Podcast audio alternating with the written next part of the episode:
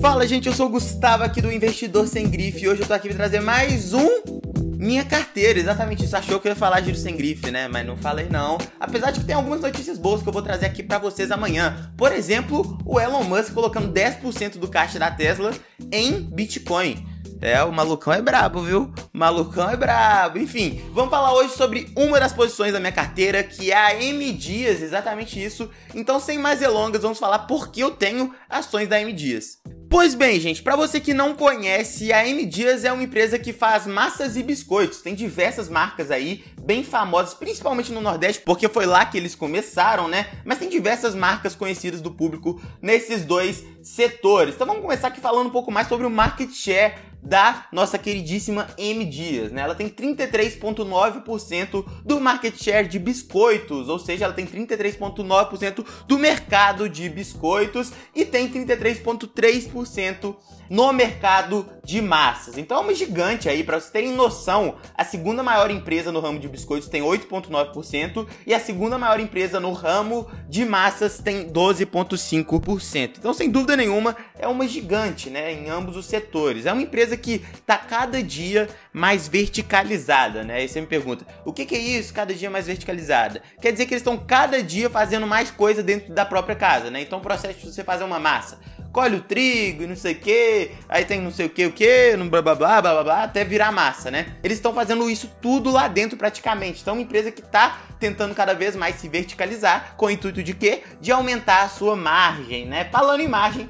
vamos falar aqui da nossa queridíssima margem EBITDA, né? Isso é muito importante, que no terceiro trimestre de 2020 chegou a 16,17%. Então é impressionante essa margem para um setor que realmente não costuma ter margens tão altas. Ainda mais em uma operação que é muito boa, né? A operação da MDs ela é muito boa, tem uma previsibilidade bem ok, que a gente consegue ter uma, uma possibilidade de prever um pouco do, da geração de caixa operacional da empresa, que inclusive chegou a 141,6 milhões de reais no terceiro trimestre de 2020. É uma operação bem, bem interessante, né? Que gera bastante. É, vem gerando bastante caixa, né? Bem sólida. Então acho que essa geração de caixa operacional mostra pra gente que é uma empresa que pode sim ter uma certa previsibilidade, o que vem tendo nesses últimos tempos aí, até crescendo. Então é bem interessante essa parte da companhia. Uma coisa que eu já gostaria de falar para vocês, esse aqui nem vai ser um, um, grande é, podcast, porque eu acredito que é um case bem simples de ser compreendido, né? É um case que a gente tem que analisar diversas coisas que são um pouco mais aprofundadas, mas eu vou principalmente focar aqui no, no macro, né, do, do case. Muito importante a gente visualizar o seguinte, tô sempre aqui falando para vocês sobre o Warren Buffett, falo isso aqui há um bom tempo para vocês, o que, que ele analisa, né? Análise de mercado, do setor no qual a empresa está inserida, na constância dos lucros, e isso é uma coisa que a M Dias é expert, né? Você parar pra pensar no histórico da M Dias, o setor que ela está inserido, que não é um setor que tem tantas ameaças como outros, né? Um setor que é de biscoito e massa, né, gente? É um negócio que primeiramente, está na essência do povo brasileiro. Segundamente, que difícil é colocar um chip no, no macarrão para você ver se você vai é, não sei o que, não sei o que. Não tem tanta. A maior tecnologia que eles podem é, desenvolver, eles já estão fazendo, que é, por exemplo, a própria verticalização. É um, é um, investimento muito grande, não é nem questão tecnológica em si, né? Mas você tem um dispêndio ali muito grande em, nesse investimento, né? Então é um negócio que é interessante que poucas empresas no setor, como eu falei para você sobre market share, têm a capacidade de executar e principalmente executar de uma forma bem feita, igual a MD está fazendo, e a gente está conseguindo ver os resultados, principalmente quando a gente vê essa evolução aí na margem EBITDA, dá pra gente perceber que eles estão colhendo os frutos desse investimento e dessa verticalização, né?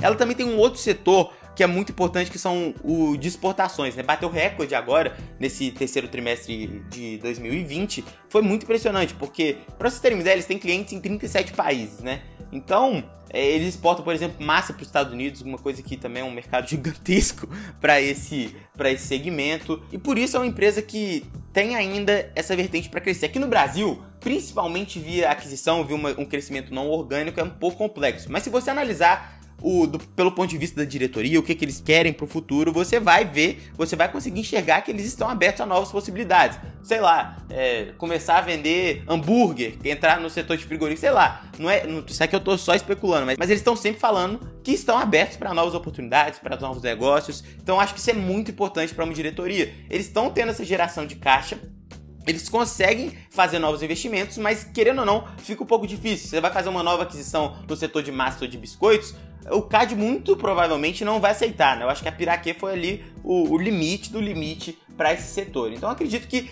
eles devem ter que seguir para um caminho ou focar nas exportações, pode ser também um negócio muito interessante, é, entrar em outros mercados. Eu acho que isso também pode ser outra saída é, bem interessante, ou como desses dois, né? Focar bastante em exportação, ganhar mercado na América Latina de uma forma geral. É, enfim, tem diversas formas da empresa crescer. E eu acho que o mais importante para ela conseguir fazer isso é continuar gerando esse caixa que eles estão conseguindo gerar, pagam dividendos e seguindo aqui para o final, gostaria de falar também sobre o preço, né? Não é um negócio que você fala, olha que barganha, tá muito barato. Inclusive caiu desde quando eu comprei, acho que tá caindo 8%. Vou até conferir. Programa ao vivo tá caindo é, desde quando eu comprei. Um segundo, um segundo, tá caindo. É, 7% desde quando eu, eu comprei. Então, é, você vê que é, eu tô feliz. Essa é uma ação que eu quero que caia, porque eu tenho hoje o quê? 3, 4% da minha carteira em M dias e é uma ação que eu quero ter bem mais. É uma ação que eu pretendo ter bem mais. Igual tá falando do Warren Buffett, né? É, a gente viajei aqui e não falei do Warren Buffett tudo. Mas o preço tá ok, tá mais barato que a Craft que ele pagou. É isso aí, pega essa, Craft. Ninguém para a M dias, não. Mas o setor não é um setor que tem tanta mudança tecnológica, como eu falei para vocês. É um setor, é uma empresa que está sempre dando lucro, deu lucro nos últimos anos. Eu acho que isso é bem importante a gente analisar. É uma empresa que está sempre focando em aumento da margem, outro ponto muito importante na análise do Warren Buffett. É uma gestão super competente, apesar de ser uma, uma empresa com controladores é, de família, familiares, né? Isso é um problema, né? Isso costuma ser um problema. Eu não gosto muito, mas nesse caso eu sinto um pouco de firmeza, viu? Eu sinto firmeza nessa, nessa empresa, mesmo com os controladores sendo familiares, né? São pessoas que conhecem do business ali em si, são pessoas que sempre quando eu ouço falar, apesar de que o mercado é cheio de balalá, né? Blá blá blá pra cá, blá blá blá pra lá, balalá pra cá, enfim, tá cheio de coisa nesse mercado. O pessoal fala que é uma beleza, né? Fala, fala, fala, entrega, entrega pouco, né? Mas eles entregam, eles falam, eles têm pé no chão. Então acho que isso é muito importante. Se você quer investir em uma empresa, a principal análise de gestão que você pode fazer, sem dúvida nenhuma, é ver se os gestores têm pé no chão e estão abertos a, nova, a novas possibilidades. Porque se você fica só no seu nicho ali, você tem previsibilidade até de mais ou não, né? Ou de menos, ou acabar ficando muito confortável e perder mercado, né? Então isso não é positivo também. Mas é, se você tem pé no chão e está aberto a novas possibilidades, está querendo sempre é, desenvolver mais um, uma linha de negócio, seja o que for, então, eles estão no caminho certo, essa pelo menos é a minha visão, né? Lembrando sempre que esse podcast, nenhum vídeo, nada que eu faço é uma recomendação de investimento. Nunca é, entendeu? Alô CVM, isso aqui não é uma recomendação de investimento e não é mesmo. Você tem que ser um idiota para investir porque alguém que você ouviu falando na internet investiu. Isso aqui é só minha visão, uma visão que não é nada detalhada aqui para vocês, é simplesmente um panorama geral do porquê eu tenho ações da MDs e porque eu quero comprar mais. Então, se cair, eu vou comprar mais. Meu sonho, tô torcendo aqui, sócio torcedor para MDs cair mais, porque eu quero. Essa é ação do Warren Buffett, gente. Se o Warren Buffett chegasse aqui no Brasil, caísse de paraquedas, perdido, perdi 90 anos, bengala pra cá, bengala pra lá, ele olhar e falar assim: eu vou lá pro Nordeste, eu vou lá pra M Dias, porque lá no Ceará é o point. É o point, M Dias pra mim é a ação do Warren Buffett. É a ação que o Warren Buffett escolheria se ele caísse aqui no Brasil. E não é IRB não, né? Por incrível que pareça, o pessoal acha que é IRB, né? Nosso querido ex-diretor financeiro falou, não, porque, ora bolas, foi o diretor, foi o diretor financeiro ou, ou CEO, não sei. Enfim, fato é que ele chegou e falou assim, horas bolas, estão o Warren Buffett está investindo na IRB. Então as ações começaram a subir, só que depois o Warren Buffett investiu. Na verdade, a Berkshire, né? O Warren Buffett nem deve ter, se atentado a isso. Emitiu um comunicado falando que a gente não tem ações da IRB, não temos interesse de ter e não teremos.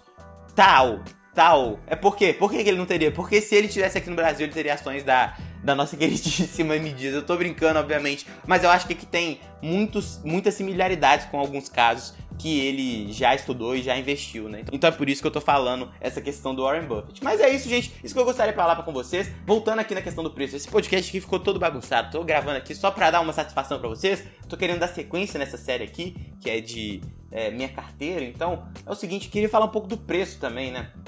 falar aqui de cabeça, então vai ser uma coisa um pouco aproximada, tá? Deve estar tá negociando aí na casa dos 12 vezes lucro, por aí, 12, 13 vezes lucro, é um patamar histórico, aí meio que sempre seguiu por essa linha. Eu não lembro a última vez que, acho que deve fazer uns 5, 7 anos que a nossa queridíssima M Dias não negocia abaixo de 11 vezes, né, lucro. Então, é, é por aí mesmo, é difícil, vai, vai ser difícil encontrar um negócio muito abaixo de 11 vezes o lucro, mas se cair, Estamos chegando? Estamos chegando. Fora isso, a gente também tem que falar sobre o nosso queridíssimo Enterprise Value EBITDA, né? EV EBITDA. Eu acho que esse múltiplo é um múltiplo bom da gente analisar, um múltiplo razoável, razoável. E tá aí na casa dos 12, 12 vezes EBITDA. Pra você que não sabe, o Enterprise Value nada mais é do que a capitalização de mercado de uma empresa, que é o número de ações multiplicado pelo pelo preço de cada ação, né? Você chega na capitalização de mercado, no valor de mercado da companhia, acrescido da dívida, né? Então é basicamente o valor da firma. É assim que se fala em português, o valor da firma. Porque quando você compra uma empresa,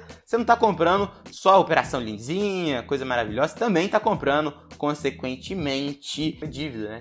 Tá, você vai ter que pagar, vai ter que pagar a dívida. Então é isso, tá negociando aí na casa bem próximo, né, gente? Não é nada de outro mundo, 12 vezes EBITDA, é, EV EBITDA, né? Então acho que essa questão do preço, quanto mais cair, melhor, mas eu não tô tão preocupado assim. Não tá caro, já teve aí, por exemplo, PL de 19, 20, recentemente até, né? Final de 2019, 18. É uma empresa que eu acompanho há muito tempo, tá, gente? É uma empresa que eu sempre quis entrar, sempre achei cara, sempre achei um negócio meio. É, Warren Buffett é até demais, sabe? Cada pessoa tem seu tipo de investimento também. Não dá pra você seguir a risco, você nunca vai conseguir ser Warren Buffett, não adianta, né?